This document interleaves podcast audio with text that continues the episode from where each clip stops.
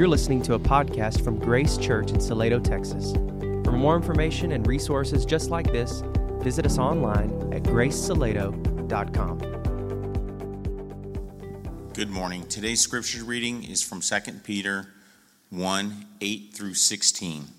For if these qualities are yours and are increasing, they keep you from being ineffective or unfruitful in the knowledge of our Lord Jesus Christ. For whoever lacks these qualities is so nearsighted that he is blind, having forgotten that he was cleansed from his former sins. Therefore, brothers, be all the more diligent to confirm your calling and election, for if you practice these qualities, you will never fall. For in this way there will be richly provided for you an entrance into the eternal kingdom of our Lord and Savior Jesus Christ. Therefore, I intend always to remind you of these qualities, though you know them and are established in the truth that you have. I think it right, for as long as I am in this body, to stir you up by way of reminder, since I know that putting off my body will be soon, as our Lord Jesus Christ made clear to me. And I will make every effort so that after my departure, you may be able at any time to recall these things. For we did not follow cleverly devised myths when we made known to you the power and coming of our Lord Jesus Christ, but we are eyewitnesses to his majesty. This is the word of the Lord. Thank you, Jerry. Thank you for reading and and um, bringing us to the Word of God. We um, we really do have a value um, that's important to us. We, we value the wonderful journey and the work of preaching verse by verse through Scripture, through the books of the Bible. It is something that we believe in and want to do. We believe in this even when it's awkward. When we come to those passages that are difficult and, and awkward, we believe this is still something we must look at and pursue and the good news is that we really want to commit to this no matter how awkward or how difficult or how challenging it might be with certain passages. Because we, we all need all of God's word. We don't just want to look at the light and the fluffy parts of God's word that kind of make us just remind us over and over again God sees you, God's with you, God's with you. Yes, that's true. We want to celebrate that. But there are things we must read. There are truths we must work through and look at that we really, really need. And today is one of those moments that can be really awkward. And you're maybe thinking, wait a minute, I didn't really see anything that's really awkward. Well, this text, this passage that Jerry read, is not necessarily awkward for you as the listener, but it's awkward for me as the preacher. It's good news that we preach what is next in the passage. It's good news, and it's good for us that preachers preach texts like this that's even awkward for them so that we can look and evaluate and submit again to God's word and to God's ways. This is good news for all of us that we all submit to what God has for us. Unfortunately, if we're honest, as we were looking through this text, I can assume that most of us, in some way, can recall to our mind someone who has posed or who has served as some sort of um, spiritual leader, pastor, speaker, who is so far away from being a really good, kind, godly shepherd. I'm sure almost all of us can recall someone even if you don't know them, but maybe someone you've been listening to, somebody you've read, somebody throughout history that just was not the Christ centered pastor uh, that we need. The reality is that there are times that we might notice something is off with that person, something is off with that leader. And we don't really know how to discern. Is it, is it just them? Is, is it just him that's off, or is it, is it me? Or is it some bad burrito I ate for breakfast? Is it the temperature in the room? I mean, but something's off. And we know that. Like we've we've seen that, right? We've we've been there. How can we tell if what we read in our devotionals, listen to in our sermons, who we watch online or listen to on the podcast, how do we know if that is a faithful, godly shepherd or if it's a wolf in sheep's clothing? How can we tell if it's really bad shepherding on their part or just perhaps me being in a rough place? So we come to this text, and we won't be able to answer all those questions that Jerry, from the text that Jerry read, but I pray that we do at least notice from this text some gifts, some the gifts of some of these attributes that should be in good and godly pastors. So you can see why this would be awkward for me, right? So I am joining you in this that we all would look for this in our life. I'm not at all asking you, though I know it would be natural for you to put the magnifying glass up right now at Jason Goings, and that's okay. That's part of this.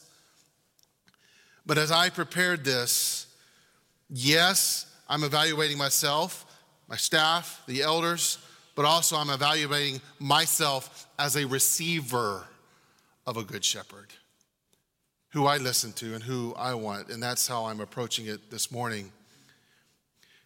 But we should do this. Before we think that Peter is just bragging here, and you'll look at the, we'll look at the text that where we're getting this from. Before we just think, man, this guy's just full of himself. He's he's focused so much on himself. Before we tend give into that temptation to think that way, we must understand the context. Because Paul did this some in his letters, and Peter is doing this here. They wrote to community of believers that they weren't currently living with, they weren't pastoring, they were writing back to people that they had ministered to, or in some cases, they wrote to people that they were in, on their way to. But they weren't currently in the communities with them. So they're writing them these letters that would explain, that help explain who they are, to provide validation for the authority in which they are writing to them on behalf of Christ. Because what was happening is as they traveled and as they were doing the work of missionaries and, and also the work of apostles, they would travel and they would suffer and they would be imprisoned and, and, uh, and, and their influence would grow and their popularity would grow, but also would the skeptics. So wherever they went, there would be people that would come after them that would work to undo their messages. They would undo it, first of all, by bringing sometimes an entirely skewed version of the truth. So they would come behind Peter, come behind the apostles, come behind Paul, and, and sort of distort what those preachers and evangelists and missionaries were doing.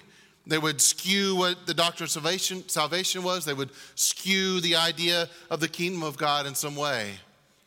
But the other thing that they would do to undo this work is they would, these people would come behind Peter and come behind Paul, and they would work to try to discount and disqualify and cancel and create skepticism for who Peter and Paul and the apostles were. So they would work to kind of promote their message, and they would do that by trying to disqualify the message of Peter. So this isn't Peter just saying, Look at me.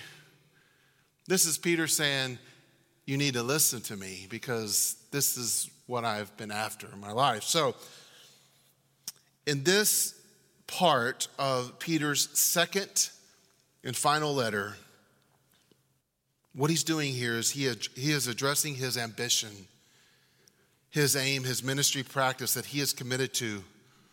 And he's writing that in this letter so that they would be aware of his intentions. In this portion of Second Peter, I want us to notice what a good shepherd looks like. I want us to look at some attributes that we see here that Peter describes that I think are extremely important, not only for them, but for us today. That we would look at these and go, okay, I'm going to be praying for that, evaluating that. And my goal is at the end of our time, or my aim is at the end of this time, that you would not necessarily just evaluate me, which is fine, but that you would evaluate anyone that you have a tendency to listen to and find yourself under as some sort of spiritual authority. And before we pray and really get into it, we need to understand why it's important here. It's important for Peter to validate because what's coming at two reasons it's important. First of all, what's coming after this is he's going to start talking about some false doctrine, some false teachers. And so he's validating who he is. But also, we see why it's important in the very first few verses that Jerry read here. If you remember last week, we, we talked about these, these qualities of, of godliness that we should be aspiring or looking for in our life, that we should be applying these qualities in our life, verses five through seven. And we should be seeing those in our life because those are what leads to godliness. And Peter knows the importance of it. We see it in verse 8. I don't know if you caught it, but before we get into the attributes of the leader, let's just look at verses 8 through 10 real briefly. Referring to those godly qualities, says, For if you possess these qualities in increasing measure, they will keep you from being ineffective or unfruitful in the knowledge of our Lord Jesus Christ. For whoever lacks these qualities is so short sighted that he is blind having forgotten that he was cleansed from the former sins. Therefore, brothers, be all the more diligent to make your calling and your election sure, for if you practice these qualities, you will never fail. For in this way, there will be richly provided for you an entrance into the kingdom, eternal kingdom of our Lord Jesus, our Savior Jesus Christ. You see the weight there. He says, if you're not seeing these qualities in your life, these godly qualities in verses five through seven that we did last week, then you need to evaluate. Maybe you're blind. Maybe you're missing it. Maybe you're being led away from the kingdom of God instead of into the kingdom of God. And that's why in verse 12 he says, therefore, and then he gets into these attributes of what a godly shepherd should be doing and what a godly shepherd is. So let's pray that God would open our eyes to see this and that we would not run from these but embrace these. Holy, Holy Spirit, illuminate us. I pray that we would shun the temptation to be legalistic, that we would that you would steer us away from loose and sloppy living and that you would help us embrace pastors, teachers who are not loose and sloppy with the teaching of the Word of God. So teach us now, I pray, in Jesus' name. Amen. So, what are these attributes of a good shepherd? I'll warn you, there are nine of them. You're like, what? I don't see nine here. There are. There are nine here. We're going to look at them pretty quickly. We're going to close our time with um, how we can apply this information. This is one of those sermons, one of those uh, ways of preaching that, that we mostly call informative, uh, but there's a way to be informed and still apply. So, first of all, an attribute of a good shepherd is what we see here in verse 12. A good shepherd has right and holy intentions. Verse 12 says, Therefore, after talking about the warning of what's that we should possess these qualities. Verse 12 says, Therefore, I intend always to remind you. There's something exact about that. You know, we talked about those qualities from verse 5 through 7. Though imperfect, a good shepherd will at least have the intentions that are true and right and holy to point us to these good qualities. A good shepherd has these intentions to point us there, not to himself, not to what he's building, but to these qualities, these things. Peter is saying here, I intend always to remind you. I intend always to remind you. This is right and holy. A good shepherd should have that intention in his ministry for our good. Notice what these holy intentions are. A good shepherd, number two, is reminding constantly of godliness. Therefore, I intend always to remind you of these qualities. A good shepherd is constant in this, always reminding us of the good qualities, even if it's unpopular, even if it's unwelcome. A good shepherd's not going to be pressured to say, Come on, Pastor, move on to something that'll help me love my dog more. No, a good shepherd will come and constantly remind us of God's demand and expectations for his people. Constantly. As a sheep,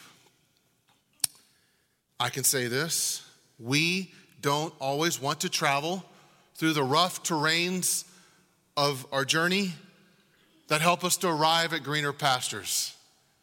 We want the shepherd, and we expect the shepherd just to say, If you love me, pick me up and just put me in a green pasture. But that's not how shepherding works, is it? It's not how sheep are. We don't like the, the rough road and the, the crossing this and doing that. And that's why we must be constantly reminded of what it takes. The Good Shepherd has his compass set to the true north of what is happening in our souls and is leading the sheep to feast on what is good, regardless of how the sheep even feel. Right holy intentions and constantly reminding us of godliness. Number three, the third attribute of a good shepherd that we see here is he is one who confirms trust in God. He doesn't assume it, he confirms it. Therefore, I intend always to remind you of these qualities, though you know them. Think about that. Though you know them and are established in the truth that you have. Peter, move on. We get it. no, no, no. Peter's like, I'm always going to do this. I'm always going to be confirming this. I'm always going to be reminding you of this. I'm going to be confirming what you say you know, what I hope you already know, what I believe you already know, but I'm going to make sure I'm confirming, confirming, confirming. A good shepherd won't rest on what he taught years ago and assume that we all good. We all got it. Done. Move on. I think this is mostly because a good shepherd understands his own tendency to wander away. A good shepherd is one that understands how easy it is for himself to slip away, to fall away, to forget the glorious promises of God, to be swallowed up by circumstances that we, that we don't think about heaven sometimes. I think a good pastor understand a good pastor understands that, a good shepherd understands that. So not only does he want to hear it and receive it, he wants to make sure people can, are confirmed in their faith. Notice here that we see the good shepherd won't work to establish people in the most current cultural insights. He's not going to work to establish the people in the most popular authors or speakers or politicians or movements. Peter is working, he says, and intending to confirm that they are established in the truth. No matter what is spoken on the media out there and, and, and our little holy huddles, a good, godly shepherd is going to bring us back to the truth that we have in Christ. This means that this kind of shepherd must be determined that there is truth. Truth to ground us, truth to establish us, which is the fourth indication of a good shepherd, is a gospel centered shepherd. That number four is this a good shepherd is decisive about his calling. I like these simple words here. This phrase, I, verse 13, I think it right. That's good to hear from a good shepherd. This is what is right. Really says a lot. This is a statement of determination that there is truth, that this truth is for us, that there are greener pastures, that there are still waters out there. Oh, how many teachers, how many speakers, how many pretend pastors only lead people to more and more questions and skepticism and doubt. This is not good shepherding. It might sound like a very skilled way to teach, but it's not loving and good shepherding. There are many who think that they are so clever with their language and they provide the pithy comments that are out there that get you laughing or get you going, wow, that guy's got some insight. And really, what they're hoping is just to trigger in us oh, yeah, the Word of God is confusing. It is weird. It's okay that I don't always get it. Usually just leaves us there, doesn't help us through it, guiding us nowhere, keeping us chewing on the weeds and the rocks. Oh, may we be ashamed if our people trust us to come hear us on a text and we are okay and satisfied leaving them more confused when they walk than when they walked in. It doesn't mean that every time we're going to hit a home run as shepherds and, and you're going to get it every time you walk out, but that should not satisfy us. We should wrestle with that. A good shepherd is determined and decisive and thinks it right with conviction and with a fashion to say, I want you to come and drink deeper, eat better, which leads to the fifth attribute. A good shepherd leads us to drink deeply. Verse 13, I think it right as long as I am in this body to stir you up by way of reminder. You see a theme here? Sometimes it's not great that the pastor's so clever that he moves on to other things. Sometimes it's the most loving thing to do for a pastor to just keep bringing us to the cross, bring us to the cross, bring us to the cross.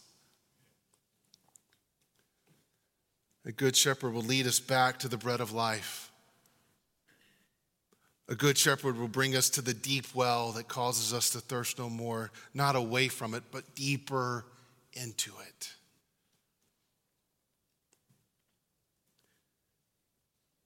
This requires constant reminding.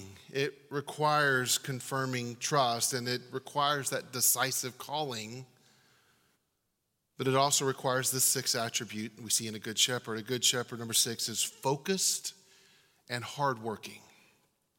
Did you catch him saying that in verse 15? Verse 15, he says, I will make every effort so that after my departure you may be able at any time to recall these things. I will make every effort. Peter saying basically, though I'm not perfect, I can promise you I'm not going to be lazy. Peter says here he literally desires to make every effort so that when he leaves this life, he has no regrets, that he poured himself out for their good.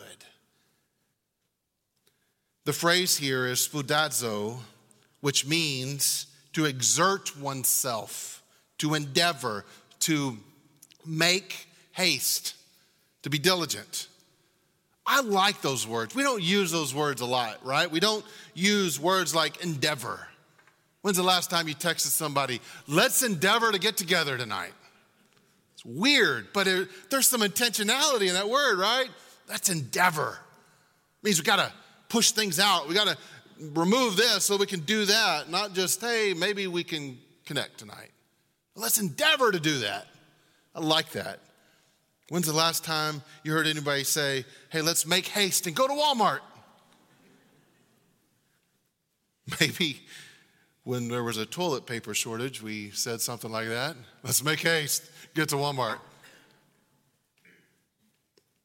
This is an intentional expression of Peter here that I like that there's something vitally important for you, and that is that I make every effort, that I endeavor, that I make haste to teach you and to never stop striving to remind you of these things. I want to read from Colossians. We read from this last week a little bit, um, but turn with me to the book of Colossians if you can. Um, Colossians chapter 1. We're actually going to start with verse 28. Listen to Paul's um, endeavoring here, his hard work, what he's committed to. Verse 28 of chapter 1, it says, Him, talking about Christ, Him we proclaim, warning everyone and teaching everyone with all wisdom that we may present everyone mature in Christ. That's a lofty goal. How are we going to get there? Verse 29 For this I toil, struggling with all his energy that he powerfully works within me. Listen to why he's committed to it so much chapter 2.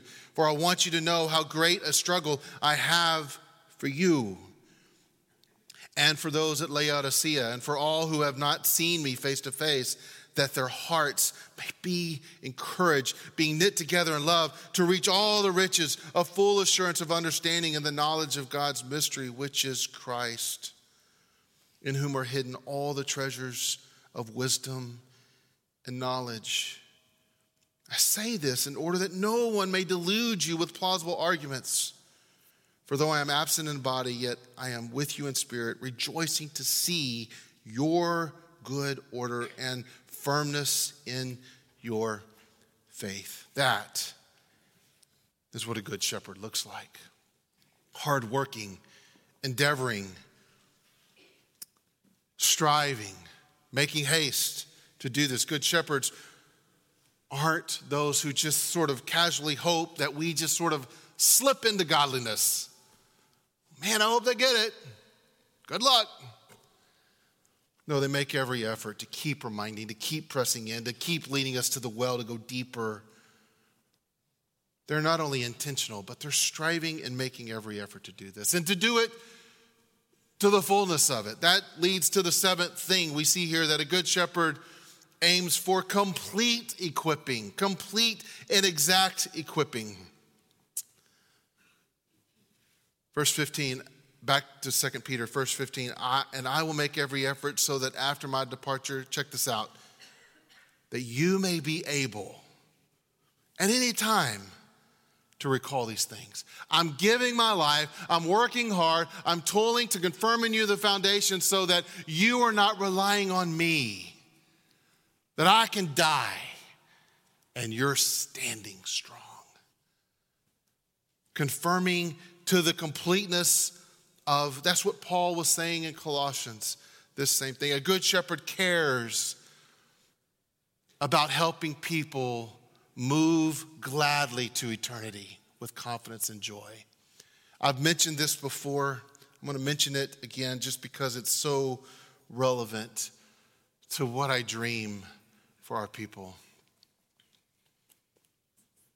Several months ago, I lay in the hospital, sat in the hospital with Gary Forsyth, and I was there with his wife. And Gary, in a few days from that moment, was going to go be with the Lord. He knew it. His wife knew it. And though he was sad for his wife, one of the things that he was sad, sad about also is that we spend so much of our time talking about things that don't even matter. And he was talking about heaven and talking about how much he loved the Lord and how much, how much Jesus meant to him and saved him. He just wants everybody to hear that. He wants everybody to embrace that. That's what he wanted. And he's telling me that as his testimony. And the reason why I can bring that up to you is because I know that wasn't me in his life. I'd only been his pastor for a very short time. What I was hearing was this man got poured into. This man was ready. And I said, This is what I want to give my life to. I want, I want more Gary Forsyths in this moment in their life to say, it's not about Jason. It's not about Peter. It's not about Paul. It's about Christ. It's not about the president. It's not about this. It's not about that. The economy, high gas price. What? Jesus. And I love that, that I sat there and said, this, this is it. This is the dream for every person that I come in contact with. That one day they can be at this peace. This was Peter's dream. He made every effort so that even after his departure, his people would be able to stand. That's what good shepherding is.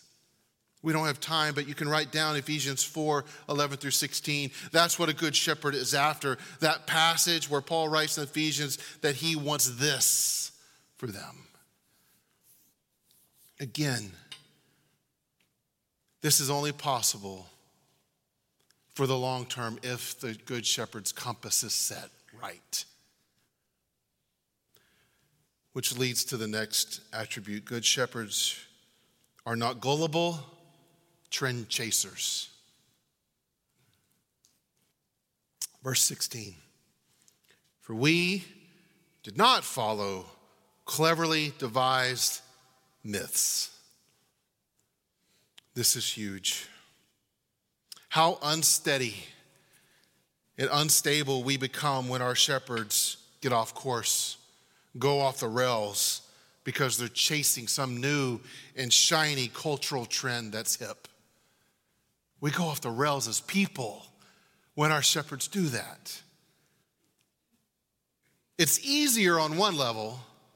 I mean, let's just do what they're doing.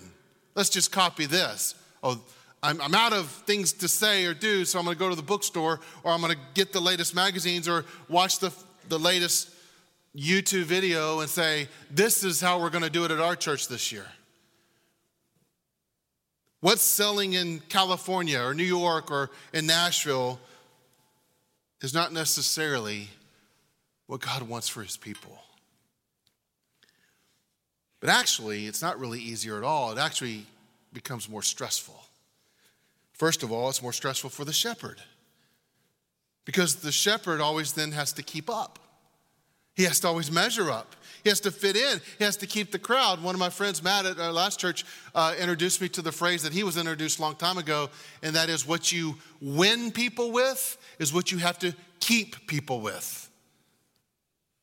If you're putting on the show, if you're putting on the latest trend, and that draws people in, oh, yeah, this pastor's hip. He's cool. He dresses like this. They do this. They have this. Guess what? Trends change which means you always got to be changing.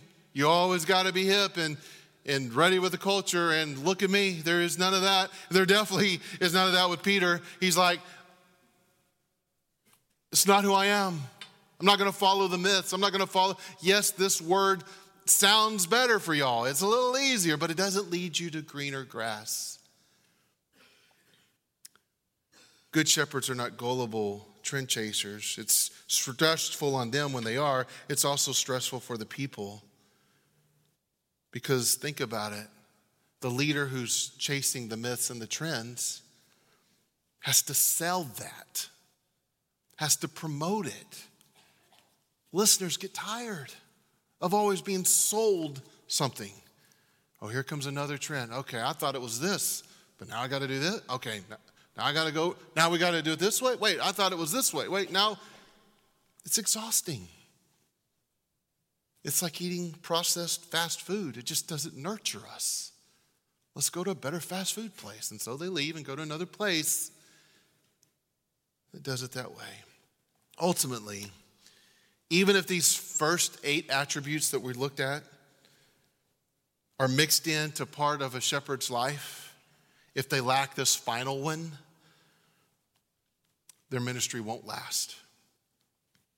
In fact, I would say the first eight attributes are not authentically possible without this final attribute.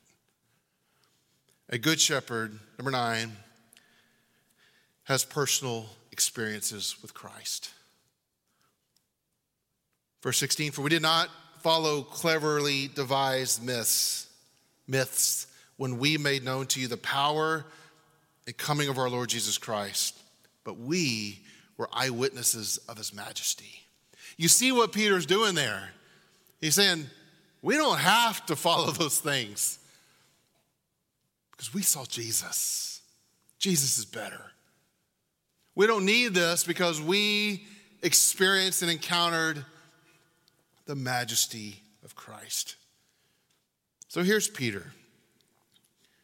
With all the accusations, with all the doubters, with all the skeptics, and he needs to address, he's not bragging, he's not declaring that he is the one, he is declaring that there is one who is worthy. There is one that he has spent time with. There is one that he literally was an eyewitness of the power and the presence of, and that's Christ. It is vital that we have shepherds who love and rely on their fellowship with God. I don't know about you, but having the Holy Spirit dwelling in me since my childhood and God bring me back to the scriptures and the truth, I don't know about you, but I've even noticed and can sense when somebody is speaking on behalf of God and they've never really have a relationship with him. There's something lacking. There's something missing. I don't know if not everybody I know, but I, I've attended and I've heard so many people who are evangelists, camp pastors, famous podcast preachers that are duping the masses because they don't really know the one they speak of. Oh, they know a lot of trends. They know how to get a crowd. They know how to work up our emotions. But do they know Jesus? This isn't new. This is what Peter's saying here. We know his power.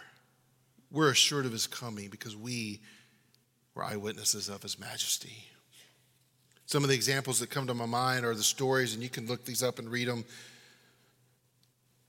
John and Charles Wesley Charles Spurgeon, his, when he was confronted about all that he had to do in a certain day, and he says, How do you even have time to pray and spend time with the Lord? And his response was, Friend, I have so much to do that I must wake up at 4 a.m. to spend time with the Lord.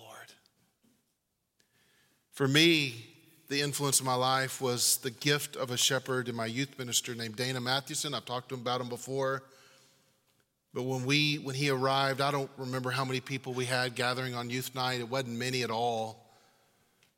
But what I loved about him is he didn't care about being trendy or good looking or cool and what's hip. He brought us to the word, and then he would sit himself with his very talented fingers and his very talented ear, but a very poor voice. And he would sit there and just sing to Jesus.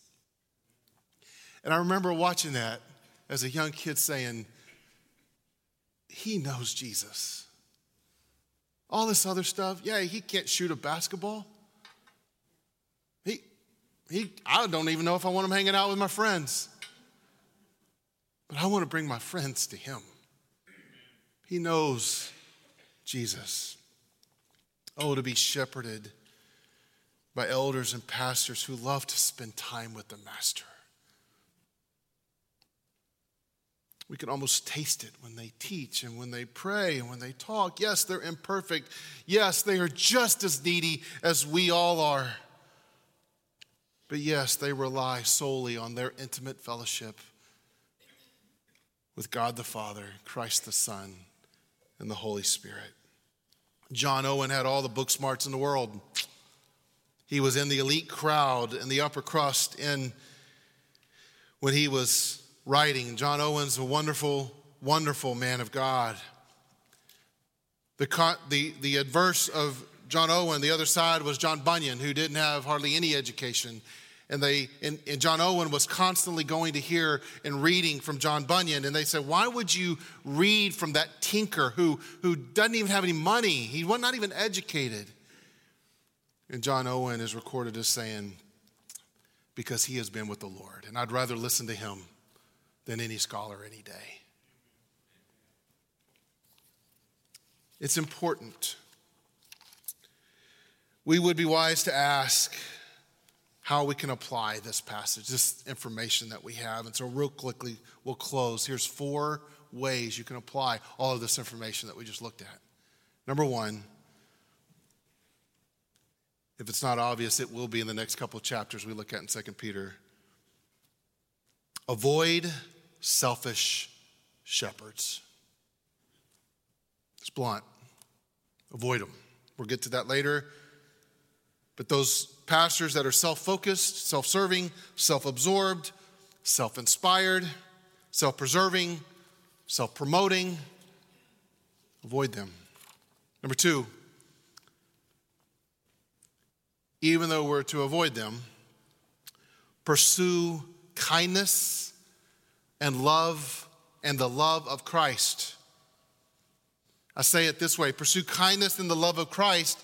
Don't pursue perfect men and women. If your expectation for your shepherd, especially after a sermon like this, is that they be perfect, you're pursuing the wrong thing. Pursue Christ. Remember who Peter was. He dealt with some pretty hardcore prejudice issues. Remember who Paul was, who John was, who Matthew was. And before you pick up that stone and just throw it at that shepherd, remember the cross of Christ and be kind. Thirdly, pray. We always hear the invitation pray for your pastor. You know what I want to ask you to pray for? Pray for more good shepherds. Yes, pray for your pastor. Thank you. I hope you do. I need it. But pray for more good shepherds. If you don't like your pastor, pray for a good shepherd to come in and be that kind of pastor. Pray for more good shepherds. We pray this for our people groups when we pray each week. God, send people there that would shepherd them well. Pray for more good shepherds. Fourthly, praise God for the good shepherds. We don't do this enough, do we? It's easy to look at what's wrong and talk about that. Two ways that I want to encourage you to live a life that praises God for the Good Shepherds. One, spend more time praising God for what He has given us instead of just railing on the ones that have disappointed us. Evaluate that. Do I spend more time trashing people or praising God for the people He's given me? Praise God for the good ones. Secondly, I want to encourage you praise God for who He is and what He's doing, and do that in ways that send notes of encouragement. Maybe you have somebody in your life that was a good shepherd to you. Have you ever told them that? Maybe they're not alive. You, you can write a letter to their children. You can write a letter to their parents. I wrote a letter this last week to a good shepherd that's been in my life. I didn't know how he'd receive it. I didn't know if he was going to read anything into it. I just said, Thank you for being faithful and true and good. And he wrote me back this week. I got it yesterday. It was just, it was again, thank you, God, for the good shepherds out there. You ought to do that. But we end remembering that we praise God for the good shepherds. We don't praise the shepherds for the good shepherds. We praise God for them. He is the one that holds us fast. He is the one that's keeping a hold of us. He is the one that leads us to greater and greater knowledge of Himself. He is the one who makes us stronger and is the strength that we need. He is the one that provides the victory in our life. And here's the weird thing about God He does do that through His shepherds. So praise Him. Let's go to the Lord now in prayer. Lord, we thank you for the people that you brought into our life. By name, Lord, you know who comes to my mind. I thank you for Dana. I thank you for Gary. I thank you for Andy. Thank you for Charlie. Thank you for Leroy Patterson and Al Meredith. These dear, dear people, so imperfect, but they pour themselves out for others. Thank you.